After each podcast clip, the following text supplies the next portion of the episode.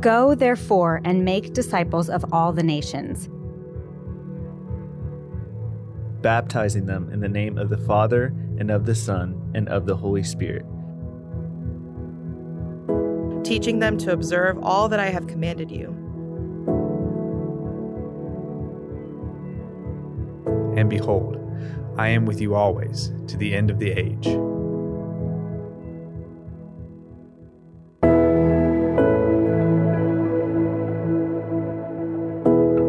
Our calling is to know God and make Him known. This is our commission. This is our command. This is our calling. This is our privilege. This is discipleship.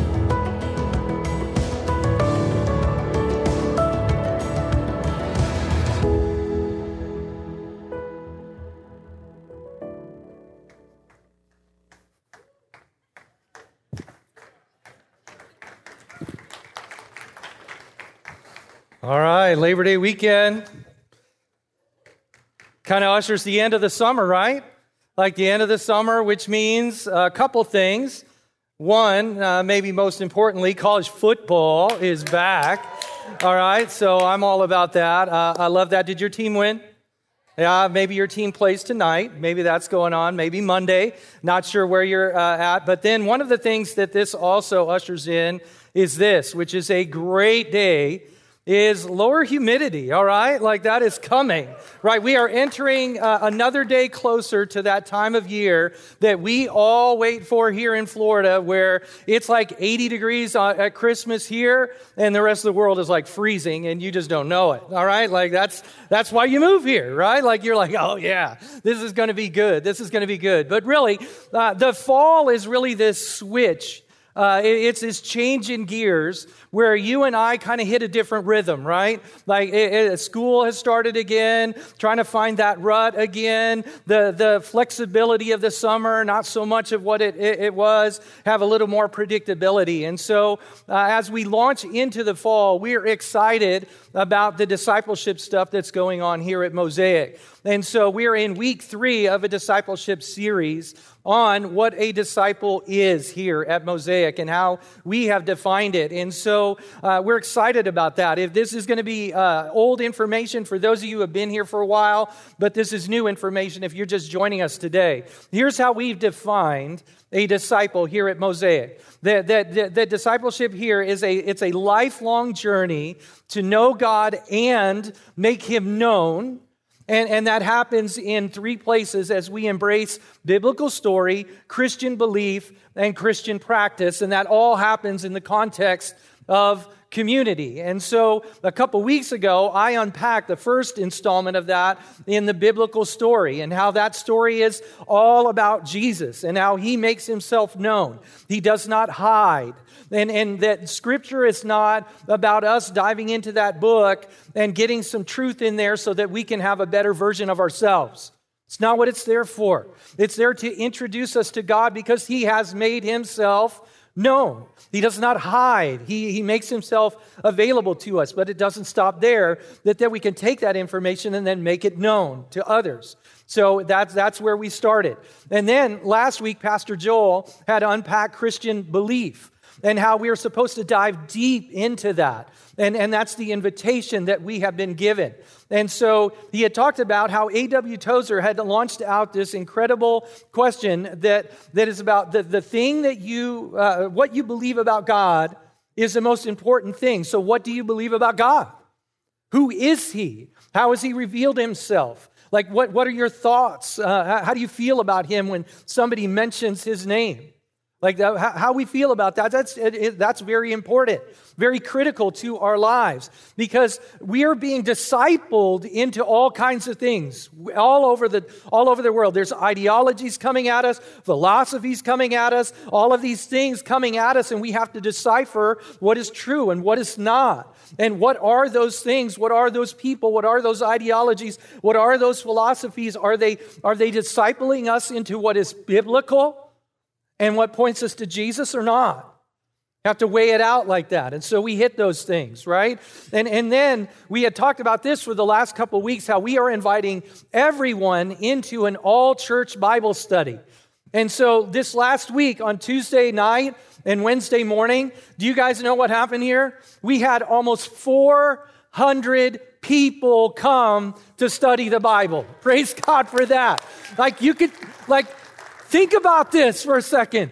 400 people came to read the words of God. 400 people will study that book. 400 people this semester are going to dive into what Scripture says, and they're going to find out who God is, and they're going to see Him revealed. They're going to see what it looks like for us to take what is in there and then apply it to life. 400 people, all right? That's a big deal. That's a work of God.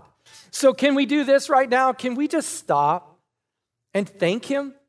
Like this, let's just thank Him for that, all right? Let me just pray for us. I'll just launch us out into just a prayer of thanksgiving. You can take my words as your own, or you can just pour out your hearts. Let's thank Him for drawing hundreds upon hundreds upon hundreds of people to His Word.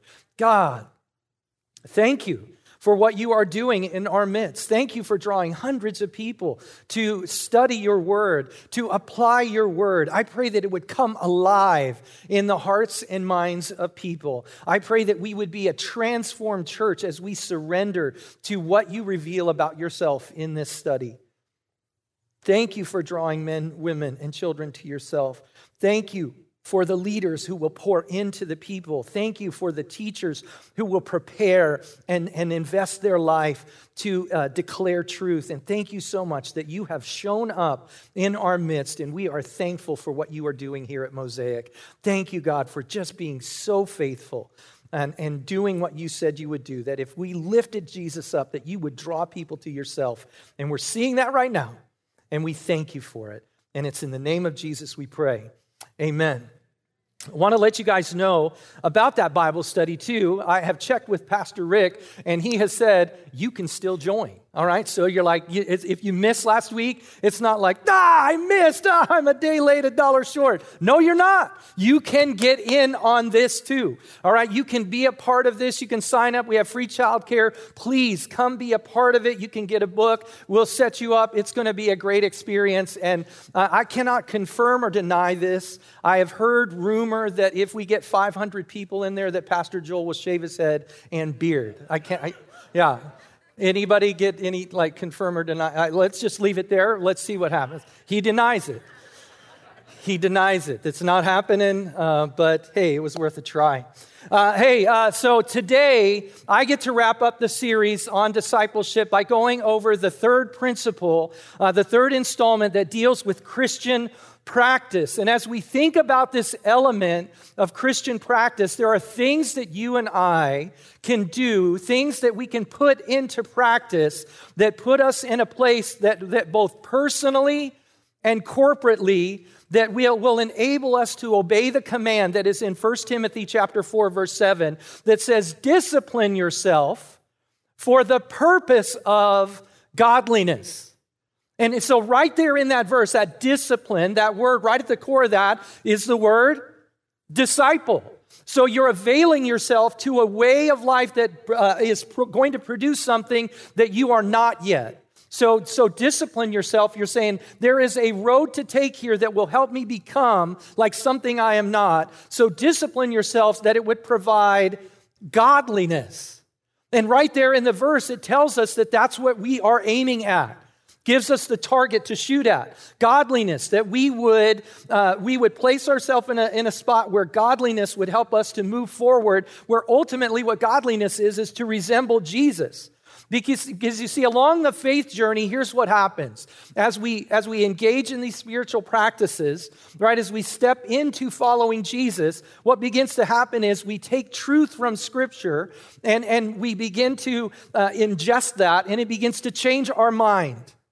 We start adopting the mind of Christ. And when our mind begins to change, our heart is transformed. And when your heart and mind are transformed with the things that matter most to God, here's what begins to happen. Your life produces something different. We are transformed from the inside out. And then all kinds of spiritual evidence pops up in our lives as we join God on mission as His story unfolds. And so to put it simply, the purpose of Christian practice is to put some things in place that we think like Jesus, that we act like Jesus, that we become like Jesus, that we resemble Jesus. That's the target. That's what Christian practice should lead us to. But here's where we got to be careful, though. We have to put some things in place that help us to understand what that looks like, because we church people, right, here's what we like to do. We like to give me some things to do. Give me some things to do. And if we're not careful, we'll engage in things that we're doing that in and of themselves have no power. Okay? No power whatsoever. And so we have to be really careful there. So if you have your Bible, head to John chapter 15. As you're heading there, let me give you a little bit of context of what's going down as we get ready to read the verses that are in John 15 here.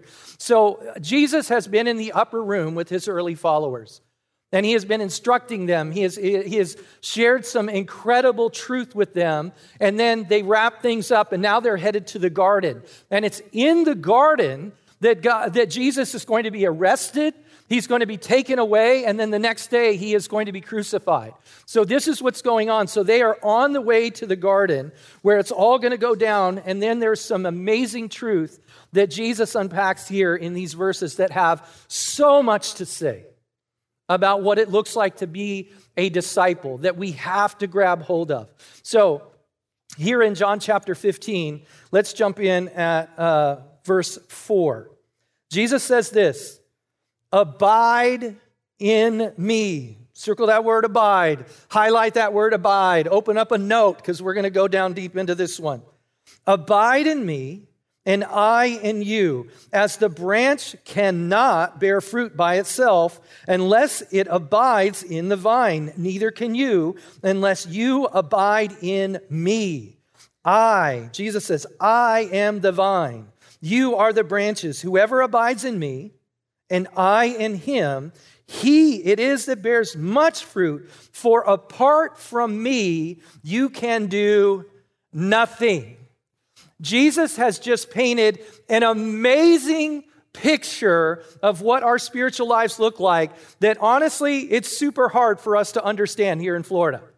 All right? Like I've got this palm tree in my front yard that I planted. It's an awesome palm tree. It's grown great, but it's one of those ones that kind of self-cleans itself. You know, the branch falls off, you take it off and you put it in the trash. So that's how I could bring that palm branch up here today. Could have brought it up there. There's one that's hanging off it right now that's kind of starting to be discolored, and I could have taken that off, brought it up here today, and tried to convince you that because we live in Florida, I mean, let's be honest, like everything grows here, right? 24/7, 365 yard care here. Like you put a seed in the ground, boom, you're going to get something because we have the right amount of sun. We have the right great soil. And just everything here is just prolific growth happens in our area. But here's what will not happen with that palm branch. I could have had a big pot up here. I could have taken the branch and I could try to convince you that I can take that palm branch because we live in Florida, put it in that pot, and I could fertilize that palm branch. And I could set it out in my yard at just the perfect spot so the sun comes up and hits it at optimal time, water it just right. Make sure that I get really close to it and I talk to it so it gets ample amounts of CO2, right? So that it can produce life. Right? No matter what I do to that palm branch from my palm tree in my front yard, that when that thing is done, it's done. I cannot stick it into the ground, even though we live in an area where just about everything grows. That palm branch is not going to grow. It is separated from life, right? And that palm branch right there is a picture of our life apart from Jesus.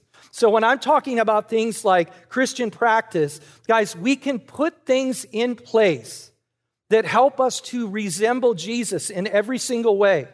But those things in and of themselves have no power. None. Zip, zilch, nada, nothing. All right? Apart from abiding in Jesus, they will not produce anything. You can take that, you can put Bible study around your life, and if you're not abiding in Christ, it will not produce any fruit. You can have prayer around your life, and if it's not abiding in Christ, it will not produce fruit.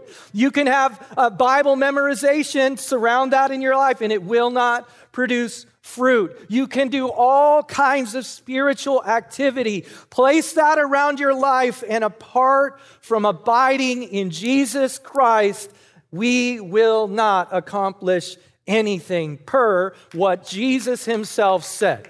Amen? Amen. All right? It has to be. We have to stay connected to Jesus, because the spiritual practices, the spiritual rhythms that I'm going to talk about today, they are a means to an end, not the end. Okay? A means to an end, not the end. Just because you do spiritual practices, these Christian practices, spiritual disciplines, just because you do them does not mean that you will abide. And just because you continue to do those Christian practices does not mean you will continue to abide. So you see, the linchpin right here is abiding in Christ. It's abiding in him. And when we start these spiritual disciplines, they can help us abide in Christ. And as we continue these spiritual disciplines, they can continue to help us abide in Christ. But the power is not in those things. The jet fuel that moves us forward in our spiritual journey is abiding in Christ. It is him and him alone that you and I must stay connected to. All right? Gotta stay that. We have to do that. And it's in these words that makes that we just read from Jesus that can be kind of difficult, because the word abide is in there.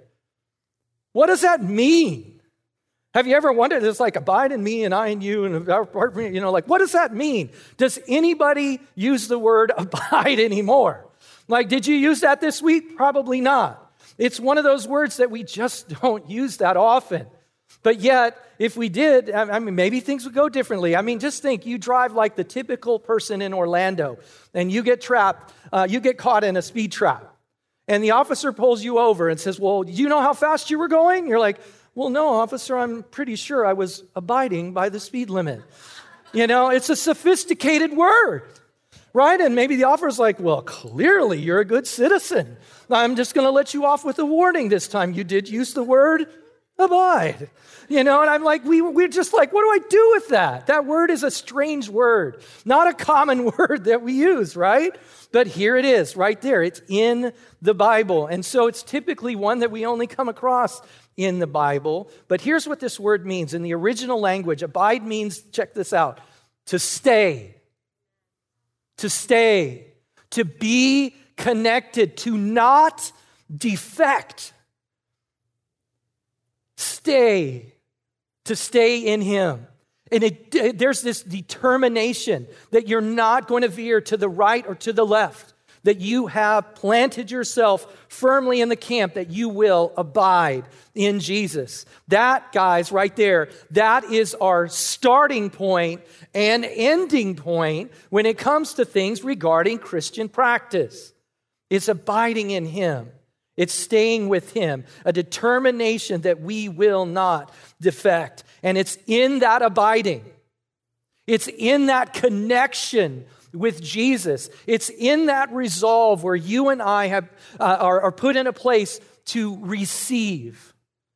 Okay, we receive from him when we are determined to stay, that resolve where we are put in a place to receive. And now, in that space, when you're connected, when you're determined to stay, that following Jesus is what you want, and abiding in him is what you're aiming at.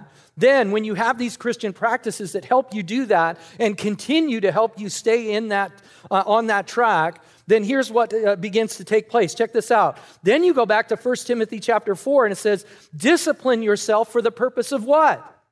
Godliness. So this leads you to this. This leads you to this. It's always about abiding in Christ, walking with Him. And you and I, when we engage in these spiritual disciplines and Christian practices that help us to abide, what starts happening as we walk in that space where Jesus is our target, we're abiding in Him, we're walking with Him, we're connected to Him, we're resolute in staying with Him, we're connected there. When that is our target, then what happens is we engage in these Christian practices, then we start to see incredible things start happening in our lives. We start to see transformation. We start to see fruit pop up all over the place. So, what are these disciplines then? Like, what are they? Like, is there some list out there that, you know, it's like, I didn't get that in the mail. Nobody emailed that to me. Nobody texted me the list. Like, what are they? Where are they? How do I find them? Well, let me help you with these, because as we engage in abiding and staying connected to Jesus, there are some things out there that for centuries followers of Jesus have employed to help them abide and continue to abide in Him. And so I want to just kind of briefly go over these.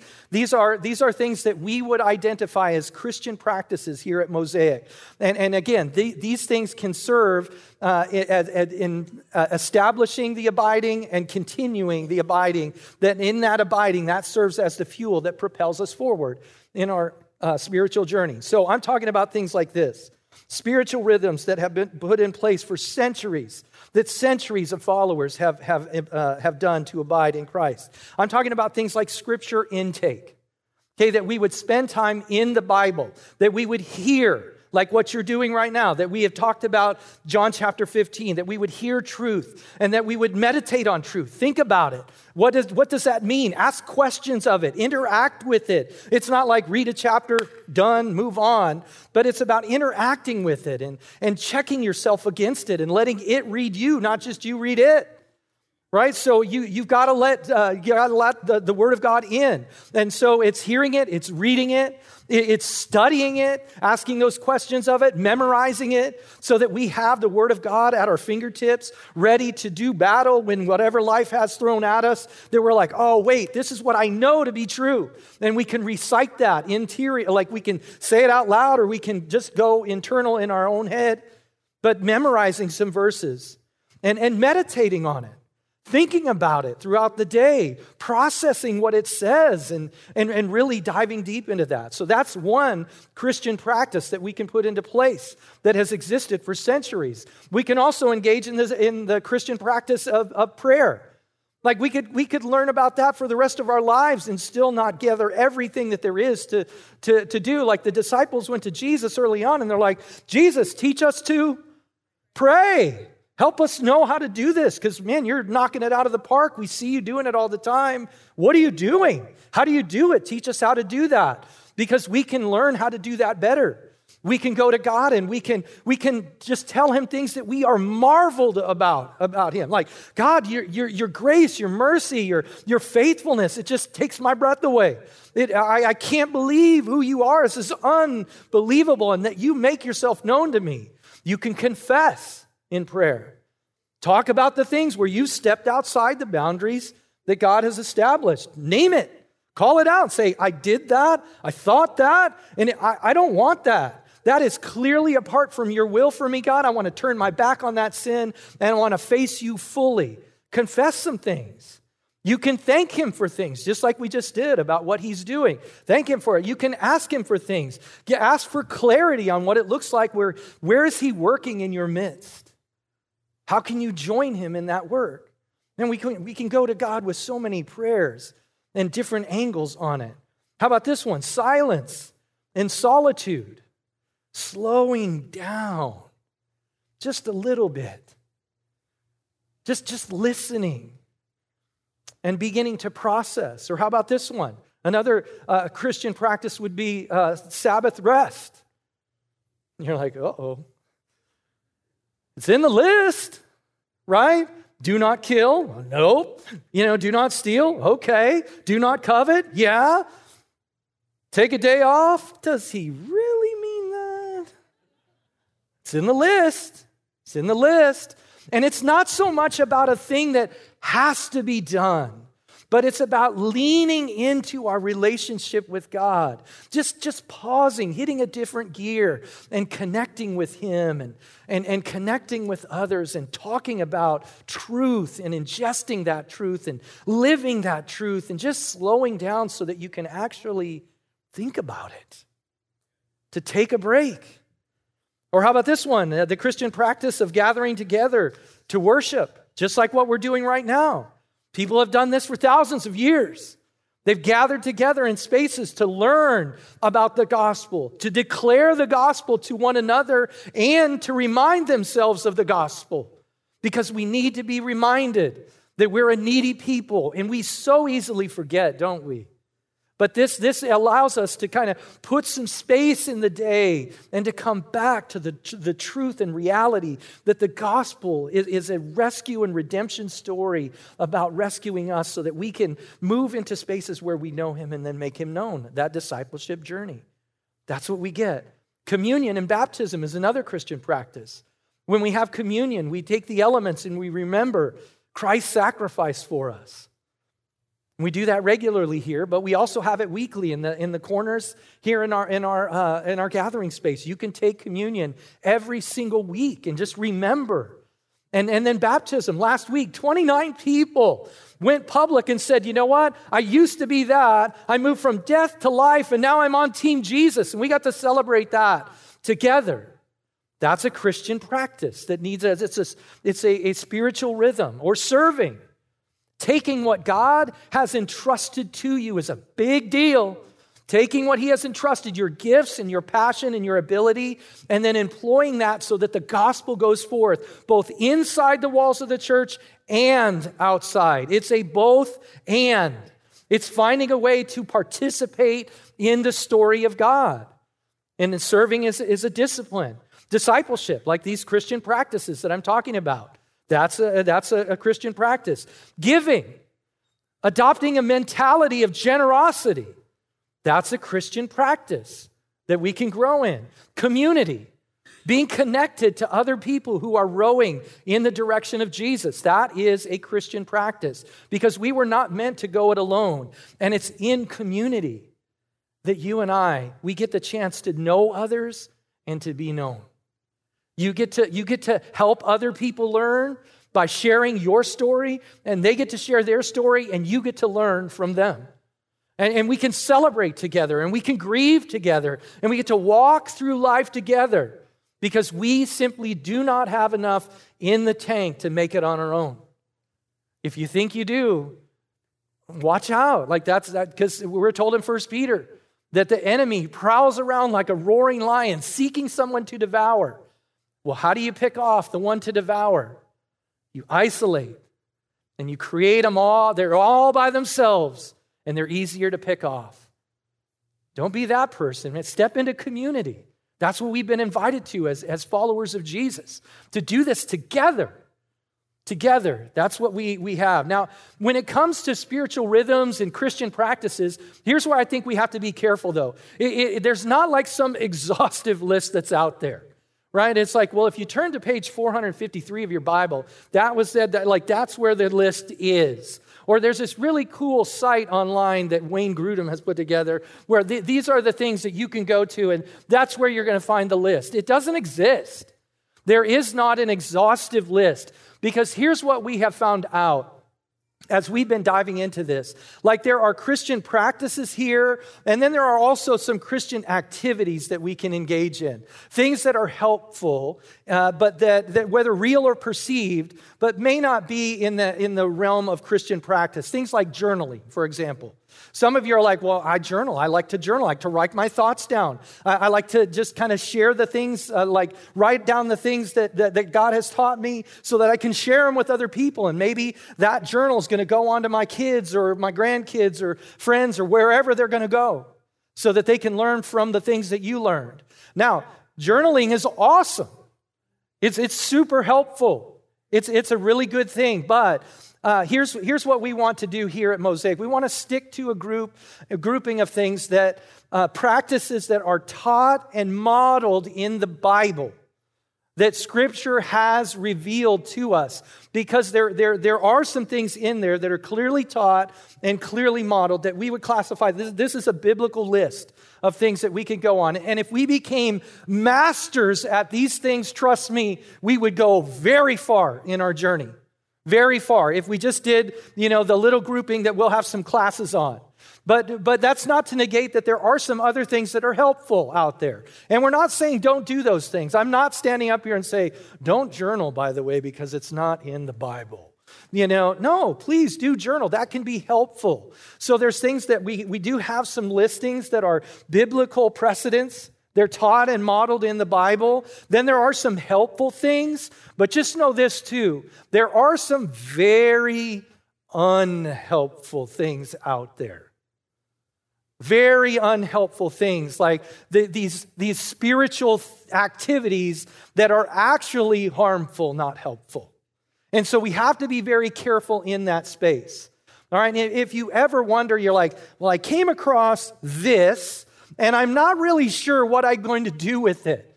This seems like it might be spiritually helpful. If you ever have any question, know this, that we have pastors on staff reach out to any of us, and we are on it. We will help you. It is our privilege to be able to shepherd the church well into spaces that will help establish Christian practice that helps abiding in Jesus, and keep in those spiritual practices that will help us abide in Jesus. That is our heart, and we really want to help you in that. So don't wander around like, oh, I don't know, it says spiritual on it, so it must be that.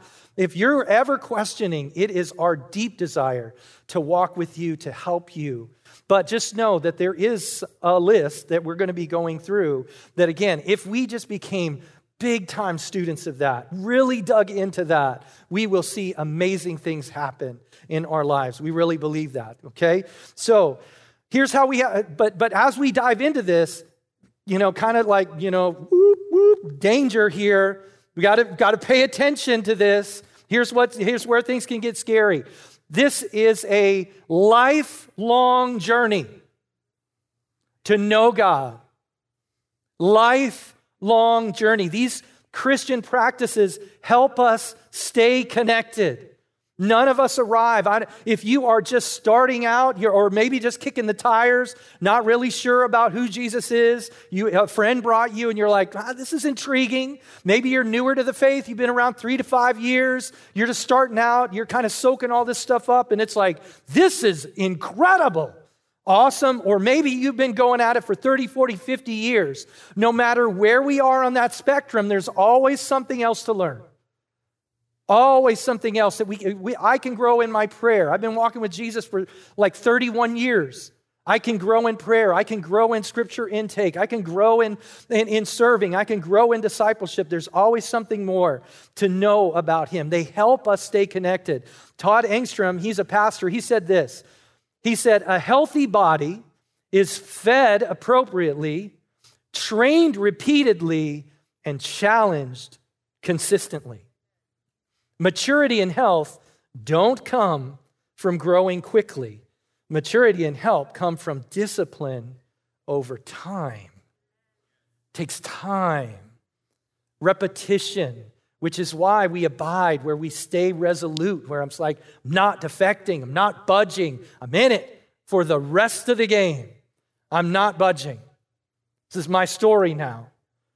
And we abide in him. And I've seen this in my story. I remember when I was first starting out in my Christian journey, it was in between my freshman and sophomore year in college. All right, so I didn't grow up in the church. I'm not a pastor because my dad was a pastor and my grandpa was a pastor and my great-grandpa was a pastor. I went to church once when I was a kid, one time, and I got in trouble. Go figure. You know what I mean? My brother and I were wrestling in the back, so it must have been super exciting. And so that I remember. That's the only thing I remember about my childhood experience in church. And it wasn't until I was going into my sophomore year in college that I started attending church. I started going and I started hearing about the gospel.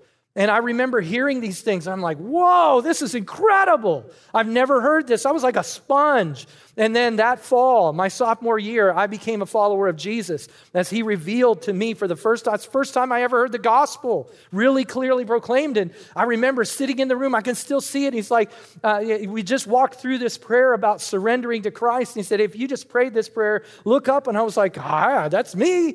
I've never done this. And I just started off on this incredible journey. And I remember going back to the church that I was going to, and I remember just like hearing all of these things as our pastor would unpack it. Still friends with this guy. He's still walking faithfully with God, pointing people to Jesus. And I remember he would just talk about things, and I'm like, I didn't know that. I didn't know that. That's new. And then he hit this one, giving. And I was just like, giving? College student, shoo, nothing, right? Like, what's he going to say to me? Like, I'm like, I guess I could draw because this doesn't apply to me. Like, this was back in the day of $3.35 an hour, all right? Remember those days? Remember, it's like my check for the month was like $300. Like, I was like, I could live on $300, you know? And things weren't cheap back then, right? Like they are now. So you students and young people out here making $10 an hour, please quit crying about it. All right? We didn't have like value meals. You had to buy it all. McDLT, anybody? You know, like remember getting that? I'm dating myself. But you had to buy things individually. There were no deals like they are now. But I remember writing that, I'm about to date myself again, $30 check. Remember those things that were perforated? You know, you put them in things. Remember those things? It didn't have the carbon copy or anything. It was just a check. $30, and I remember putting that in the offering as it went by, and I'm like, oh, that's a lot of ramen. You know, like, I mean, I was like, what am I going to do? Like $30, you know. But I learned early on, and I'm so thankful for being taught that Christian practice, that it's about putting your faith in God, not in some green-tinted piece of paper. And guys, I'm still growing in faith. I'm not there yet.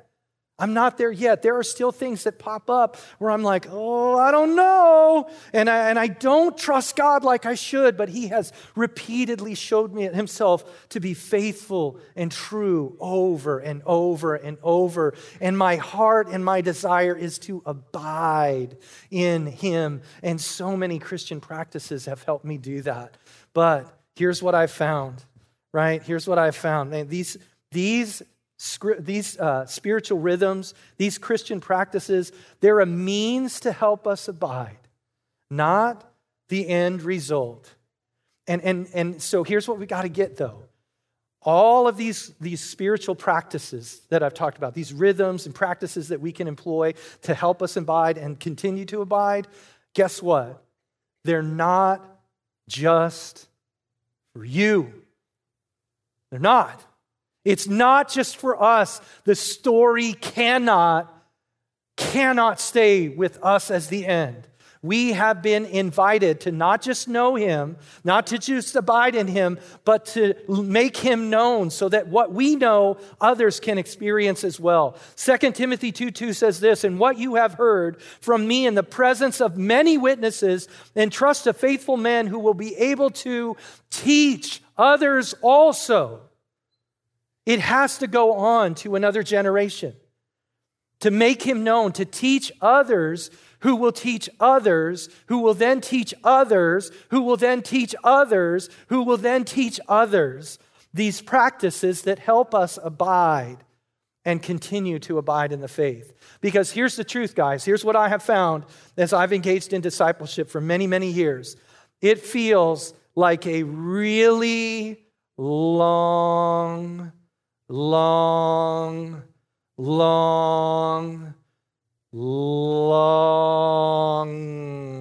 trip around the track. And if you've discipled anybody, you're like, yep. Oftentimes it takes so long that we abandon it. And we're like, nah, it didn't even take root here. I'm moving on.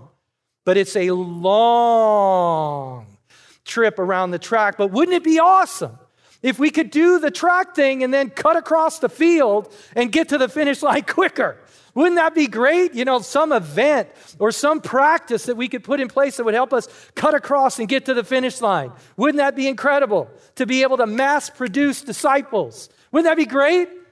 Here's the problem. You cannot mass produce disciples. It doesn't exist. It doesn't exist. They cannot be mass produced. It takes time. It takes commitment, and it takes resolve. It takes grit. Grit, like no, I'm in it. I'm abiding, and I'm going to drag everyone with me that will come. You know what I mean? Like, it's just like, no, I'm not stopping. Because think about, generations have come and gone, and here we sit hearing truth because that happened. There were some people that were like, nope, I'm in it, not budging. They did not defect, and here we stand, and it has to be true of us. Because here's one of two ways that we can go. One of two ways we can go. We can either be a travel agent or a tour guide. You can be one or the other, a travel agent or a tour guide. If somebody came to me and said, hey, if you go anywhere in the world, where would you go? Easy choice. Don't even have to pray. Israel. That's where I want to go. Why? Why do I want to go to Israel? Because that's where the feet of my Savior, Jesus, touched this earth.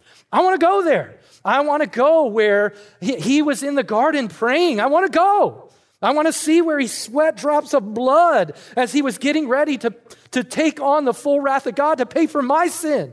I want to go there. I want to go through that gate when he walked and healed that person. I want to go to the Wailing Wall. I want to go to the Mount. I want to go into the Dead Sea. I want to go to all of the places. I want to go to Bethlehem and see where he went from being everything and all things, and he fit himself into a tiny human body and came down here. I want to go to Bethlehem. I want to see where that is. I want to go see it. Because I've been to other biblical places. I've been to Greece. I've read Philippians and Philippi. I've been to Thessalonica. I've been to Berea. I've been to Corinth. I've been to Athens. I've stood on Mars Hill where Paul talked to the Areopagus and said, God can be known. And it was incredible. It was awesome because God used a man, but he's just a guy. Oh, but Jesus, that changes everything. Like, I want to go to Israel. Sign me up for that. And so to get there, I could go one of two ways. I could go to a travel agent who would say, from the comforts of an air-conditioned office, say, well, yeah, here's a brochure. Here's some ideas of places you could go. Here's some hotels you could stay at, some restaurants you could eat. Here's some bus companies you could try. They could give me more than I know, right? They would be helpful. But if I'm going to Israel, I would much rather go with a tour guide. I would much rather go with somebody who's been there. I would much rather go with a seasoned veteran of the lay of the land who's been to the restaurants, the places, the bus companies, the place, how to get there, all the secret hideaways and all the places you need to be and how to get there and navigate all that. So all I got to do is just go, yeah, okay, I'm going. I don't want to think about it. I just want to follow somebody who knows where they're going. That would be an incredible trip. That would be an incredible trip. And here, guys, as we land today, I want to invite and encourage all of us to abide in Christ and be resolved that you don't want to be a travel agent.